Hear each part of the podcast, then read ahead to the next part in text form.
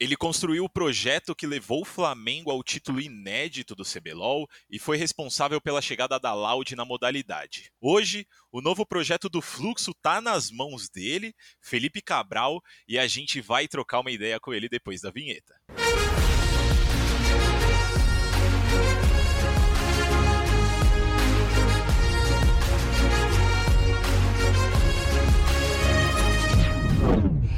Aberto.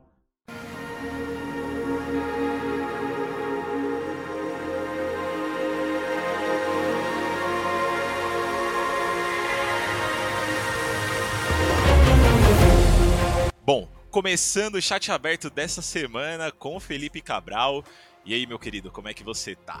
Fala, Gerard. Tudo bem, cara? Muito obrigado pelo convite. Boa tarde a todo mundo que está nos escutando. É um prazer estar aqui falando com a ESPN. Exatamente. Bom dia, boa tarde, boa noite a todos os nossos ouvintes. Já dei uma, uma introduçãozinha aí de quem que é o Felipe Cabral, né? E Cabral, você é um cara que, que já teve um pouco de dedo em muitas organizações que hoje estão aí criando seus nomes dentro do League of Legends brasileiro, né? Mas ao mesmo tempo, para muita gente, você é um cara meio que desconhecido, e não me entenda mal, por favor, mas é mais por você estar nos bastidores ali, por trás da galera e tudo mais, né? Então, queria que você começasse esse podcast aqui se apresentando e falando um pouco de como que foi essa sua chegada no cenário do League of Legends também. Meu nome é Felipe Cabral, todo mundo me conhece por Cabrales. Eu trabalho com League of Legends desde 2018. Passei por Flamengo, Loud, Rensga e agora no Fluxo. E a minha história com o jogo começa em 2014. Eu tinha uns amigos com os quais eu estudei na faculdade que jogavam e sempre ficavam falando para eu começar a jogar e começar a assistir. E aí eu comecei a assistir principalmente a LEC na época, né? É, campeonato europeu e e aí acabei me apaixonando pelo jogo, pela complexidade, pela questão estratégica e por ser um jogo que você joga tempo futuro, né? É, você faz ações para coisas que você quer construir um tempo na frente. E aí eu achei o jogo muito interessante, comecei a, a assistir mais, comecei a encontrar uns streamers brasileiros e é daí que meio que começa a minha história é, com o CBLOL, né? Eu fiquei amigo do Hakim em 2014 ou 2015, não, não lembro certo. E aí em 2016, quando ele foi para a PEN, eu acabei conhecendo todos os meninos que jogavam na PEN naquela época. Era a transição do BRTT pro Matsukaze. Então, é, eu conheci aquele time todo, o qual o Hakim fez parte. Inclusive o, o Mucidas, que é o, o grande agente é, da minha colocação no cenário. E e aí, dessa minha amizade com o Hakim, eu acabei me aproximando muito das pessoas do cenário daquela época. É, principalmente os streamers, né? Porque além de ser um, um, jogador, o Hakim também era um streamer, então eu conheci a galera toda do Juke, Jovirone, que moravam juntos na época, e, e fui fazendo contatos dentro do cenário. E aí, em 2018, é, o Mucidas me ligou e falou: Cara, tem um trabalho que só você vai conseguir fazer.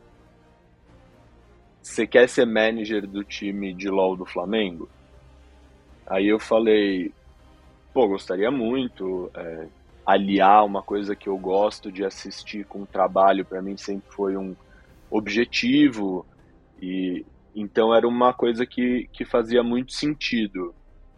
E eu acabei aceitando o convite e foi quando eu ingressei é, no Flamengo. A época o Flamengo era gerido pela Go For It, então é, eu acho que eu mais participei da formação do projeto e, e aprendi a, a como se faz do que propriamente fiz tudo no Flamengo, né? O meu chefe da época, o Gabriel Duarte, é, me ensinou muitas coisas sobre o desenvolvimento do projeto em si e o Fred Tanuri, que era o, o, o outro chefe, que era o, a parte do Flamengo na história, também me ensinou muita coisa sobre marketing, patrocínio, relacionamento. Então acho que eu devo muito a essas duas pessoas no meu crescimento profissional, porque elas me, me ajudaram muito. E antes do League of Legends, né, eu, eu já sou um pouco mais velho do que as pessoas, a maioria das pessoas do cenário. Eu tenho 36 anos, então antes do League of Legends eu já trabalhei com muitas outras coisas. E acho que isso também me ajudou, porque naquele momento do Flamengo, a maior necessidade, por ser o time que era, o calibre que tinha e contar com as estrelas que contava, é que não poderia ser uma pessoa com ligação muito forte ao cenário, muito dependente do cenário, porque seria um ambiente é, difícil, onde o respeito precisaria ser é, adquirido e você sendo um fanboy seria mais complicado. É. E aí acho que foi por isso que o, o Mucidas me indicou para a vaga, o que felizmente deu certo, né? E eu entrei na acho que quarta semana de 2018, já do CBLOL é, em curso.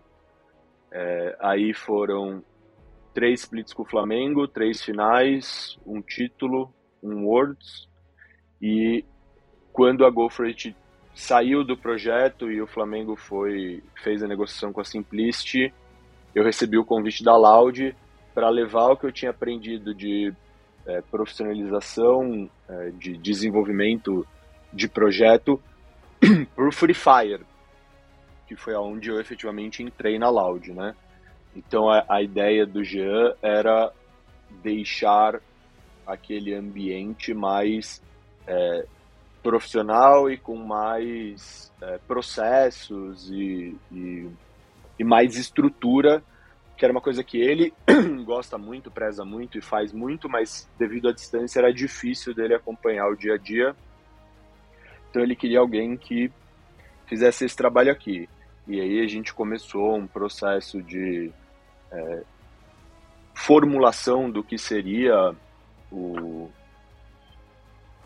todo o Free Fire da Loud, né? Fizemos é, um time de base que a gente desenvolveu atletas, é, mudamos um pouco da onde eles jogavam, da forma como eles jogavam, e todas essas mudanças foram é, sendo muito importantes para a construção e para a Loud conseguir depois o, o, título da LBFF, que, que, era o que, que era o que era mais perseguido.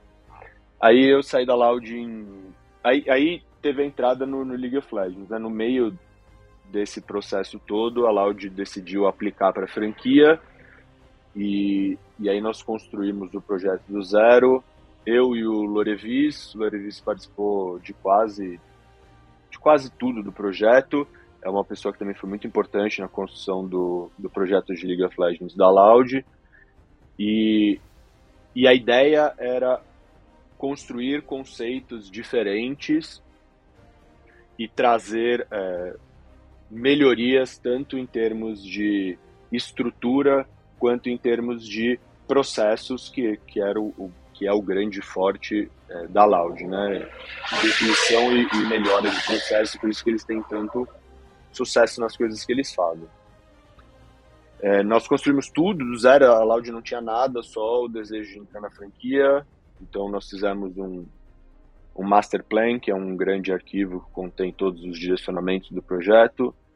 Listamos tudo, desde possibilidades, possibilidades de importe, é, possibilidades de criadores de conteúdo que a Loud poderia utilizar para League of Legends, é, locais para alocação do, do Office, onde viria ser o, o futuro Office da Loud. Cuidamos da execução do projeto do, do início ao fim. Pô, você passou por nomes gigantes aí do cenário, né? Seu primeiro trabalho foi um Flamengo da vida, depois Loud, TSM, né? E eu acho engraçado ver esse loud fluxo no seu currículo, porque historicamente aí no Brasil são, são organizações que meio que são rivais, né, entre aspas aí dentro dos jogos. Existe aí essa forte influência do Free Fire nas duas, né? Mas agora ambas essas organizações fazem parte do League of Legends, muito disso tem o seu, o seu dedo né, no meio desses projetos, e queria falar um pouco dessa fluxo, né, porque agora vocês entram no cenário com Tai, Dizames, House, Brance e Jojo, e eu estava participando da coletiva do Fluxo no, no, dia do anúncio, né, que rolou. E pelo que eu vi, você teve bastante impacto na escolha dos nomes, né? É, como que foi esse processo de escolher esses nomes? E por que que você escolheu esses jogadores específicos? Você já teve, você já tinha tido é, contato com eles? Eu sei que o Tai você já teve provavelmente na Loud, né? E o House eu não sei se ele ainda estava na, na Rensga quando você foi para lá, eu acho que não. Mas por que, que esses jogadores específicos, então? É, eu acho que a primeira coisa que a gente faz são levantar as possibilidades de mercado que vão existir na janela. Então, quais são os nomes a partir do, do International Database de contratos, quais são os nomes que vão estar disponíveis nessa janela caso as organizações não façam ações de renovação. Então, a partir daí, você levanta todos os nomes disponíveis e monta uma lista com todas as opções que você tem. Esse, para mim, é o primeiro passo. O segundo passo, ele é fechar a coaching staff. Por quê? Porque a coaching staff precisa ter decisão ou é, precisa ser reconhecido o que a coaching staff pensa para que esses nomes possam ser é, aprovados ou possam fazer sentido para aquilo que aquele técnico tem a oferecer.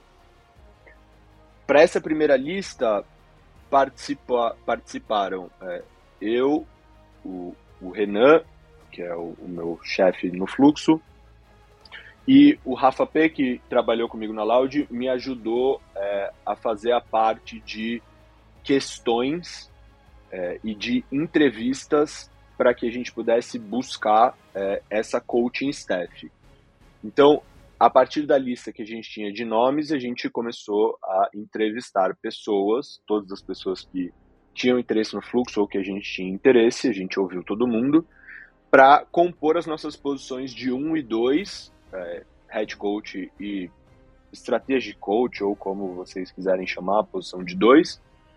E a partir daí a gente validar esses nomes e é, conseguir fechar o melhor elenco que a gente tem disponível dado que o objetivo do fluxo, ou o DNA do fluxo, é sempre entrar para competir, para disputar títulos. É, independente da modalidade ou da forma que se entre, entra-se para vencer. Então, a gente teria que formar um time forte. Aliado a isso, existem possibilidades de mercado que você não pode perder. Então, a primeira vez que a gente conversou com o House, a gente ainda não tinha coaching staff fechada. Mas se naquele momento a gente conseguisse fechar o house, as outras opções de mid disponíveis não supririam a necessidade que ele iria suprir. Então vale a pena eu fechar esse jogador antes de eu fechar a coaching staff. Ou seja, oportunidades de mercado você tem que seguir para que as coisas deem certo. Mas normalmente você faz uma pré-lista, fecha a sua coaching staff e a partir daí você decide os nomes junto com eles para que eles que vão vivenciar o dia a dia e vão saber é, mais da, da parte técnica de dentro, de jogo, eles que vão ter esse direcionamento.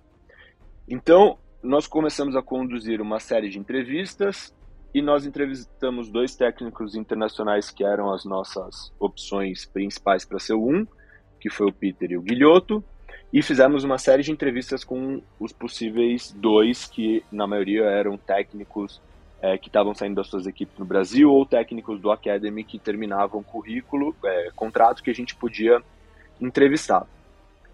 Depois que a gente realizou essa primeira leva, dois dias depois o Turtle postou Free Agent.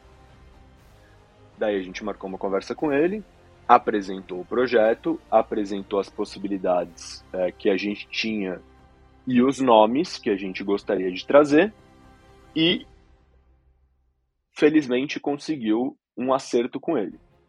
Então, a partir do momento que eu começo a entrevistá-lo e tenho ele como uma das opções com interesse real no meu projeto, eu volto a falar com os atletas que eu tenho interesse, dizendo que o meu um avançou. E aí as conversas começam a mudar, porque é, o Turtle também é um decisor muito grande. Então acho que é, o projeto, porque eu, eu montei uma apresentação para todo mundo que eu queria contratar para o fluxo. Não foi só um, entra aqui no Discord, liga a câmera e vamos conversar. Eu apresentei o modelo, a visão do fluxo, o que a gente pensava, o que a gente esperava, o que a gente ia ter de benefícios. Então, eu acho que teve um diferencial é, mais na parte estrutural do que a gente fez que tornou o nosso projeto mais interessante para esses nomes e para esses atletas. E qual era o objetivo? O objetivo era um time com teto muito alto, com jogadores jovens, com muita habilidade, e alguém que pudesse conduzi-los e, ao mesmo tempo, criar uma cultura para o fluxo como League of Legends. O que o fluxo quer ser dentro do League of Legends ali, isso na parte técnica, né? E aí pegar isso e aliar aos direcionamentos do fluxo como organização para que a gente pudesse, para que a gente possa ter sucesso é, na, no, no futuro do, do fluxo dentro da modalidade. Então a gente queria um time agressivo, porque esse é o DNA do fluxo. Se você olhar o fluxo no Free Fire, o fluxo no emulador, o fluxo no CS, são times muito agressivos, de jogadores que têm muita habilidade, muito potencial e é, que a gente acredita ter um sistema forte o suficiente para desenvolver esses atletas além do limite deles. Porque quando eu conversei com o Peter, uma coisa que ele falou foi: quem ganha títulos são as coaching staffs, porque o atleta ele tem um teto que ele vai se desenvolver sozinho. Quem faz ele passar esse teto, quem faz ele quebrar essa barreira, quem faz ele superar os limites é o técnico, é a coaching staff. É ela que ajuda o atleta a entender que ele pode quebrar aquele limite e posteriormente conseguir quebrá-lo. Então, você vai trabalhando os dois lados ao mesmo tempo, os atletas que você pode conversar ou que você obtém liberação das organizações para conversar, e você vai trabalhando a coaching staff, a formação para você ter uma ideia, um, um modelo do que você quer fazer e como isso vai acontecer. E dentre das escolhas, é, a gente tinha o Grell, o Tai e o Weiser no top, né? O Grell e o Dzamis na jungle, o House e o Envy no mid, os quatro ADs que existiam disponíveis, que era Brance, Netuno, Trigo e Ninja, é, Jojo, Cels e Vavel. Esses eram os nomes da lista inicial. E todos tinham um, possibilidades de existir, né? É, conforme a gente fechou o Turtle, a gente fechou o Zamis. Então a gente já tinha um jungle jovem. É, do, com o Zamis e com o Turtle a gente fechou o House. E teve a primeira positiva no Jojo. Então a gente tinha dois jovens com bastante potencial e o Jojo com um pouco mais de experiência. Com o Brance, é, a gente tinha três jovens e o Jojo com um pouco mais de experiência. Então eu obrigatoriamente precisava ter um top mais experiente. E o Turtle queria full BR. Então a opção disponível que tinha full BR com mais experiência, com experiência nacional, era o Tai. E é, o Tai também é uma figura que, além da possibilidade do retorno a um, um, grande nível de jogo, porque ele já teve um grande nível de jogo, e acho que ele, motivado e com é, bem treinado, ele vai voltar a ter esse nível de jogo. E o Tai também é um, um, profissional muito bom. Ele sempre chega no horário, é, ele é um cara muito dedicado, ele joga bastante, ele assiste bastante jogo. Então acho que essa personalidade para a sala também seria importante, dado que a gente tem um trio muito jovem.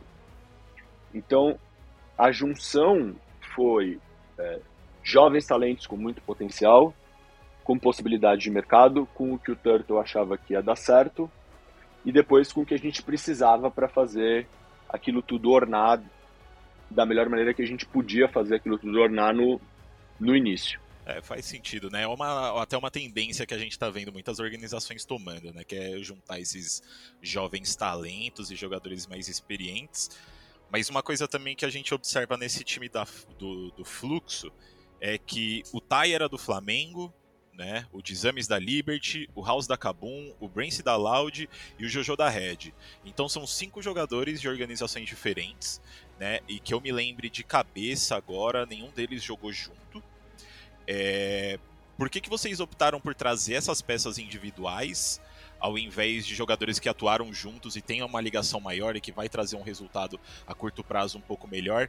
É por conta dessas oportunidades do mercado? É por conta dessas é, talentos que se destacam muito?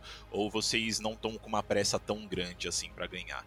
Inicialmente, o nosso time tinha que, dentro da minha análise, da análise do Turtle, ser forte o suficiente para conseguir ganhar. É, mesmo que a gente tenha um período de desenvolvimento, e além disso, a gente tem o Almeta, que era da Fúria, e o Turtle, que era DG, né? Então são Sim, sete é... pessoas de sete times completamente diferentes. Realmente. Só que eu acho que o grande diferencial é que tá todo mundo ouvindo o Turtle. Então ele tem um conhecimento que não se tem aqui. Tanto de estrutura, de funcionamento, de processo, de é, método, de treino e de conhecimento de jogo. Então, o nosso medo de que o time é, fosse ter uma demora para começar a se entender diminuiu porque tá todo mundo ouvindo o Turtle. Então, meio que ninguém tá tá dizendo que sabe mais que o outro, sabe? Quem sabe mais na sala é o Turtle. E isso é muito bom para essa fase, porque eu acho que isso vai diminuir bastante esse risco que, claro, a gente tinha e considerou dos cinco jogadores serem de cinco times diferentes. Só o Tai e o Brance treinaram juntos em algum momento, o resto não, não teve é, contato de jogo um com o outro recente, né? Só no, em outros times. Mas com o Turtle, isso está sendo minimizado, o que tem sido muito bom. A gente fez um, uma semana de pré-temporada agora em dezembro, e eu acho que, cara, a gente está bem para serem cinco jogadores de cinco times diferentes. Não, não senti tanto. Eles não ficam tão perdidos. E eu pessoalmente acredito que seja pelo trabalho do Turtle. Meio que a sala inteira para quando ele fala, sabe? Tipo, não tem nem discussão player com player. Pô, isso é legal, né? Eu acho que mostra que eles estão com uma mentalidade parecida com a que o Peter te trouxe, né? Durante a, a entrevista, de que o, a comissão técnica que ganha títulos e tudo mais. É, e, você falou dessa, dessa parada de vencer, né? Do, da mentalidade do fluxo, é, de entrar no jogo para vencer, mas uma coisa que eu queria muito conversar com você sobre é da mentalidade do fluxo para esse CBLOL, né? Porque os, a gente sabe que o sistema de franquias ele trouxe essa oportunidade das organizações de fazer um projeto a longo prazo, né? Pô, desenvolver talentos ali e tudo mais. E muitas falam que vão fazer um projeto a longo prazo, mas na hora do vamos ver, dá um split que não vai bem, já mudou jogador, já mudou é, comissão técnica, já mudou várias coisas, né? Como que tá a mentalidade do fluxo nessa entrada no CBLOL em 2023? É, eu sei que vocês querem vencer, mas a ideia é manter esse elenco o, o máximo que vocês puderem para aumentar mais para frente as chances de realmente vencer tudo? Eu acredito que o fluxo do que ele tem feito até hoje, ele é uma organização que trabalha esse desenvolvimento. Se você olhar o time do Free Fire que começou, você ainda tem é, jogadores que estão ao final do segundo ano que ainda são parte desse time. E claro que com a saída do Nobru, que, que ele parou de jogar, né, começou a jogar menos, ter mais é, outros tipos de compromissos, é, não é como se ele tivesse sido tirado da equipe. Então, acho que o Fluxo já tem meio que essa mentalidade de desenvolvimento. E uma das coisas que a gente tem é, planejado entre o ano 1 e o ano 2 é mandar o time inteiro para fazer um, um bootcamp. E não. Não tô falando de bootcamp de vitória, assim, fomos pro Worlds, vamos fazer. Não, tô falando entre o ano 1 e o ano 2 mesmo. é, para desenvolvimento desse grupo. Então, eu acho que o objetivo é vamos brigar no primeiro ano com a intenção de ganhar, mas a gente está é, investindo para que a gente possa ganhar no primeiro ano, para que a gente possa ganhar no segundo ano e para que a gente possa atingir o máximo possível do pico de cada um desses jogadores é, dentre a passagem deles aqui pelo fluxo. Então acho que é, já é uma forma um pouco diferente do fluxo de fazer isso e eu entendo que existe essa essa essa pressa para resolver as coisas e para fazer mudanças para que as coisas é, deem certo, mas às vezes o que você precisa é de tempo e confiar nessa estruturação e nesse projeto que está sendo construído. Tanto que o projeto do Fluxo ele tem o time do CBLOL, um time Academy e um time Trainee, porque a gente pensa num formato de retroalimentação, em que você consegue levar atletas do trainee para o academy, do academy para o time principal. Então, também é um objetivo nosso construir uma coisa que possa é, gerar talento para o campeonato, aumentar o valor do campeonato, porque a gente está fazendo uma forma é, de organização que gera mais é, resultados e com isso que a gente possa ser é, também modelo de organização para que outras organizações consigam evoluir. Então acho que é muito importante é, que a gente consiga fazer esse projeto, esse ecossistema funcionar.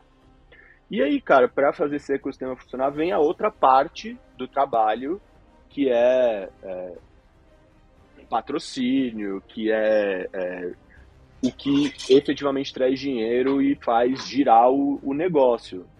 Então não se limita só à construção do projeto de League of Legends, né? Também tem que ter um trabalho que, graças a Deus, no, no, no fluxo você tem uma área que tem um pessoal que cuida só de patrocínio. Então, também tem um trabalho de sentar com o cara de patrocínio e ir atrás de tudo que é, a gente tem de contato, de nome, de, de qualquer coisa possível para que possa gerar é, dinheiro para a gente poder fazer isso funcionar até isso gerar resultados para a equipe, que a gente está falando o time de treino e vai gerar resultado daqui quatro anos. Então, é um projeto de longo prazo e o que a gente precisa fazer é dar sustentabilidade financeira para ele, que é o mais difícil. Tanto que a gente já viu várias vezes é, outros donos de organização falando que é difícil manter a, a sustentabilidade financeira, então, acho que está em a gente conseguir fazer um projeto que seja consistente e que seja interessante para que ele possa ser vendável e assim a gente conseguir ter dinheiro para sustentar todos esses é, esses planos que a gente tem para o LoL.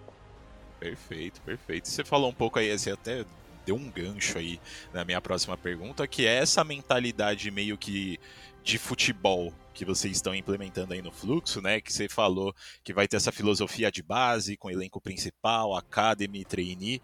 É, de cabeça eu não lembro outra organização dentro do CBLOL que tem uma line trainee.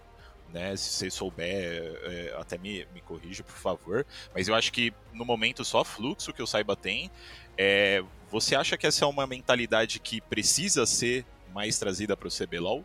É, e isso foi alguma coisa que você trouxe talvez da Loud, né? Porque você, comentou quando estava falando da Loud de que vocês implementaram um time de base e tudo mais. Então, essa parada de filosofia de base é uma coisa que você leva com você para os times que você participa? Cara, eu acho que sim, é uma coisa que eu levo comigo, muito porque eu acredito que uma das coisas que eu mais já vi dar certo são os modelos americanos de formação de talentos. Se você olhar qualquer é, time principal, ele é formado por atletas que passaram no high school, depois passaram na faculdade e foram passando por programas de formação que geraram aqueles talentos. Então, eu acho que é importante sim.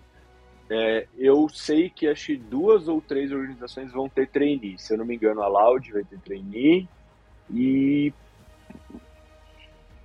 não lembro. Não lembro, mas eu posso te mandar depois. Eu pesquiso e eu te mando. Mas eu sei que para esse ano vão ter mais. E acho que já tinha alguém que fazia trainee, mas eu não sei como era o formato, né? Se era uma coisa que tinha algum apoio, algum auxílio.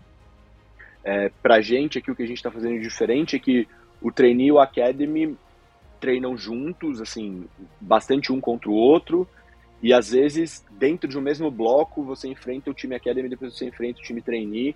Uh, isso a gente vai dando um pouco de jogo para eles e também vai fazendo o time Trainee vivenciar o ambiente do time Academy para já ir é, acostumando para frente, né? E a staff, porque a gente tem uma staff um pouco mais robusta no Academy, que a gente tem o Juque, o Lucas, né, que é o Soares, que ele é, ele é um psicólogo que está fazendo a parte de performance coach desenvolvimento desses, desses talentos na parte comportamental. E a gente tem o Kira e o Natal, que é o analista de dados e o programador, que trabalham para os dois, para os jovens e para o time principal, mas tem mais foco nos jovens e mais é, no time principal por demanda. Que eu acho que tendo essas quatro pessoas, nosso objetivo é realmente construir um, um, um, programa né, de desenvolvimento de jovens talentos e, e ter esse programa sendo uma referência, tanto aqui quanto fora, é fazer uma coisa mais ou menos o que o São Paulo fez com Cotia ali nos anos 2000, que fez o time ser referência por, sei lá, 15 anos seguidos e, e depois foi é, abdicado por más gestões, infelizmente, mas isso não vai acontecer no fluxo. Vamos esperar que não aconteça mesmo. É, outro assunto que eu também queria puxar com você é, é, um que eu vi no documentário que rolou no Fluxo pelo DNM, né? É, onde vocês falaram um pouco sobre o caso do Jojo na equipe é, que vocês tiveram algumas complicações ali. Queria que você falasse um pouco de como que foi essa situação e se em algum momento ela chegou a preocupar vocês de que não fosse dar certo, é, talvez estragar algum plano do fluxo, enfim. É, conta mais um pouquinho disso. Pouco difícil. É, nós tínhamos um acordo com a Red e por algum motivo que a gente só pode inferir qual seja, depois de dois dias do acordo, eles falaram que talvez eles tivessem que voltar atrás no acordo, porque os planos deles poderiam mudar, é, dependendo da conversa que eles iam ter na semana seguinte. E aí, pra, pra gente foi um pouco complicado pela.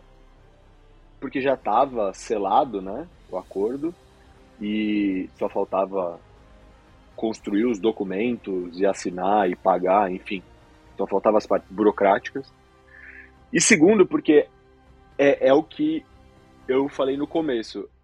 A gente arriscou muito como fluxo, porque a gente fez uma lista enxuta e as nossas primeiras opções encaixavam mais do que outras opções que a gente tivesse que compor.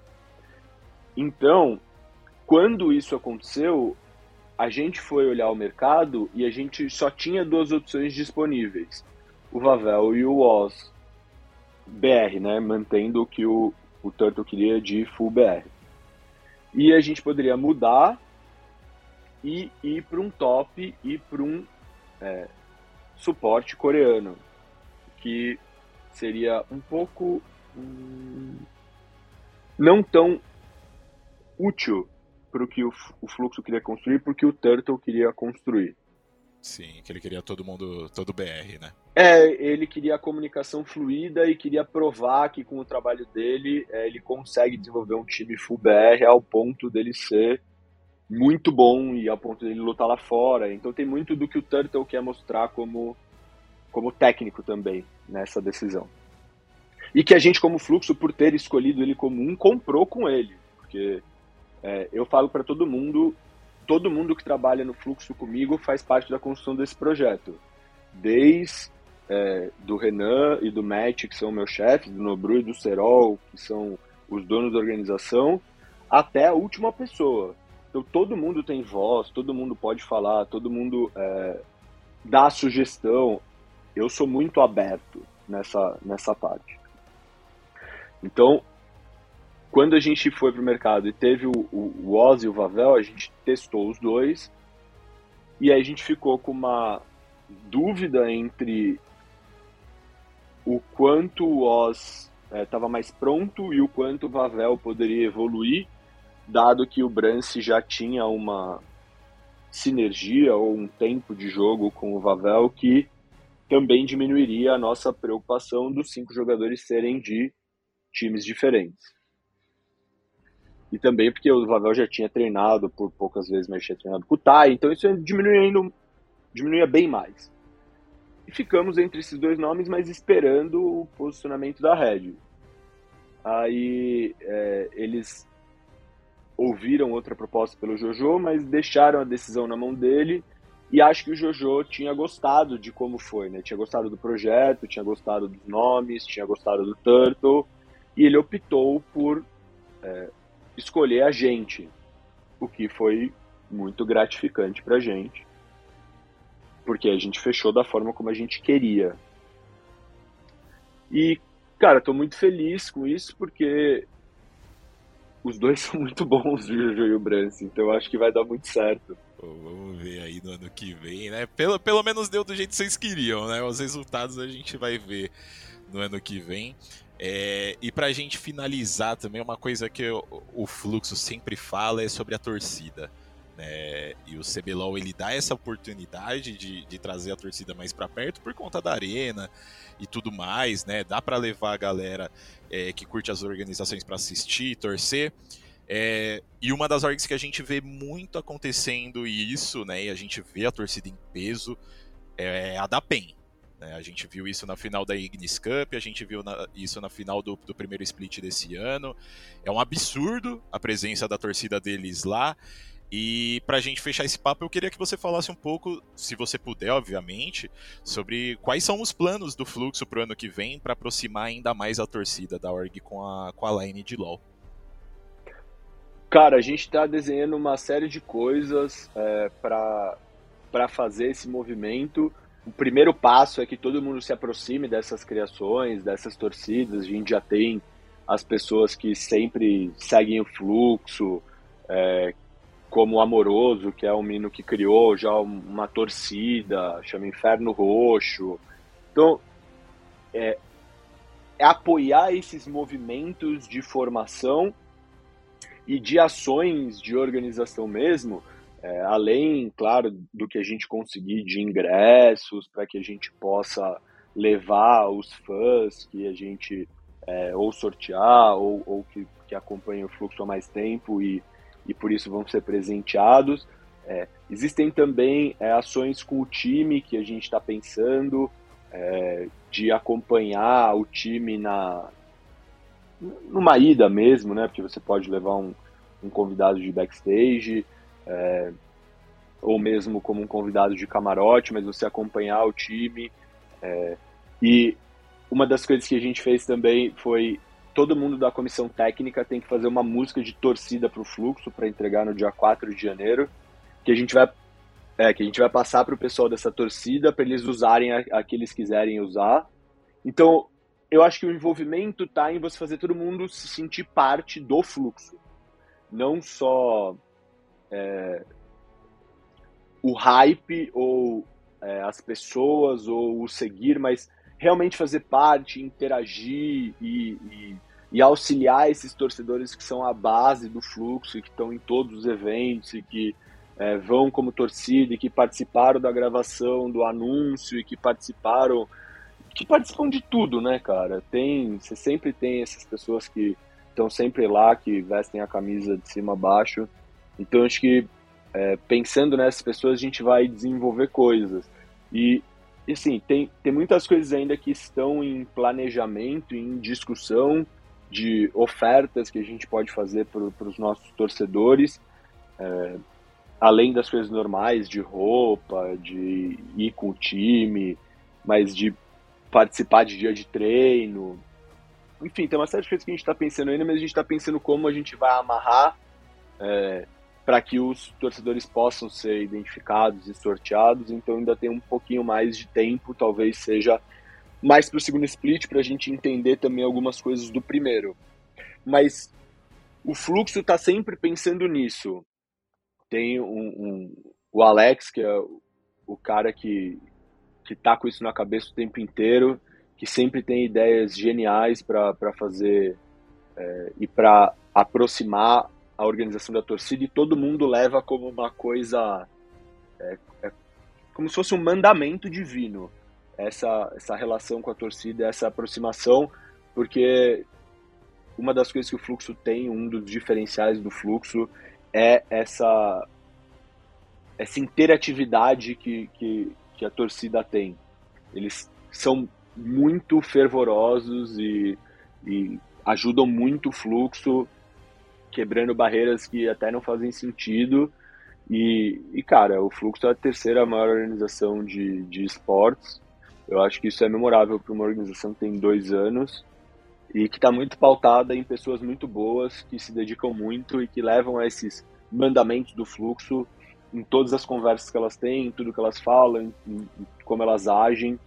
Então acho que é por isso que o fluxo teve esse sucesso tão grande até agora e vai ter sucesso muito maior daqui para frente.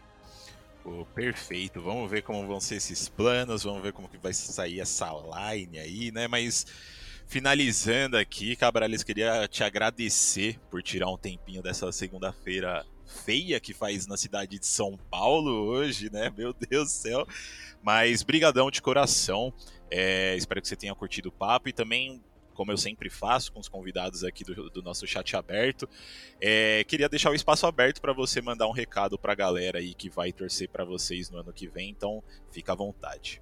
Cara, eu que agradeço, agradeço a você e a ESPN pelo convite. É sempre um prazer falar com vocês e contar um pouco do que a gente está fazendo. É muito bom que a galera que trabalha atrás dos planos tenha um pouco mais de voz mesmo que a gente não goste muito de aparecer, mas às vezes é importante. E para quem segue o fluxo, vocês podem esperar um time muito aguerrido, que, em que todo mundo está muito disposto a se entregar para se desenvolver e que todo mundo sabe o potencial que tem. É, todas as pessoas foram escolhidas para construir a história do League of Legends no fluxo e deixar o nome delas nessa história de uma forma positiva. Então vem com a gente, segue o fluxo que vai ser doideira. Perfeito, meu querido. Pra galera que tá escutando a gente, quer acompanhar mais do próprio Cabrales e do Fluxo, né? Segue eles lá no Twitter, arroba fe, Cabrales e o Fluxo, arroba FluxoGG. E é isso, meus queridos. Espero que vocês tenham curtido o papo com o Cabral. Não se esqueçam de acompanhar a ESPN nas redes sociais também, arroba ESPN Esportes BR no no Twitter e arroba ESPN Brasil no Instagram, além do nosso site também espn.com.br barra esportes. Obrigado pela sua presença e até a próxima. Tchau, tchau!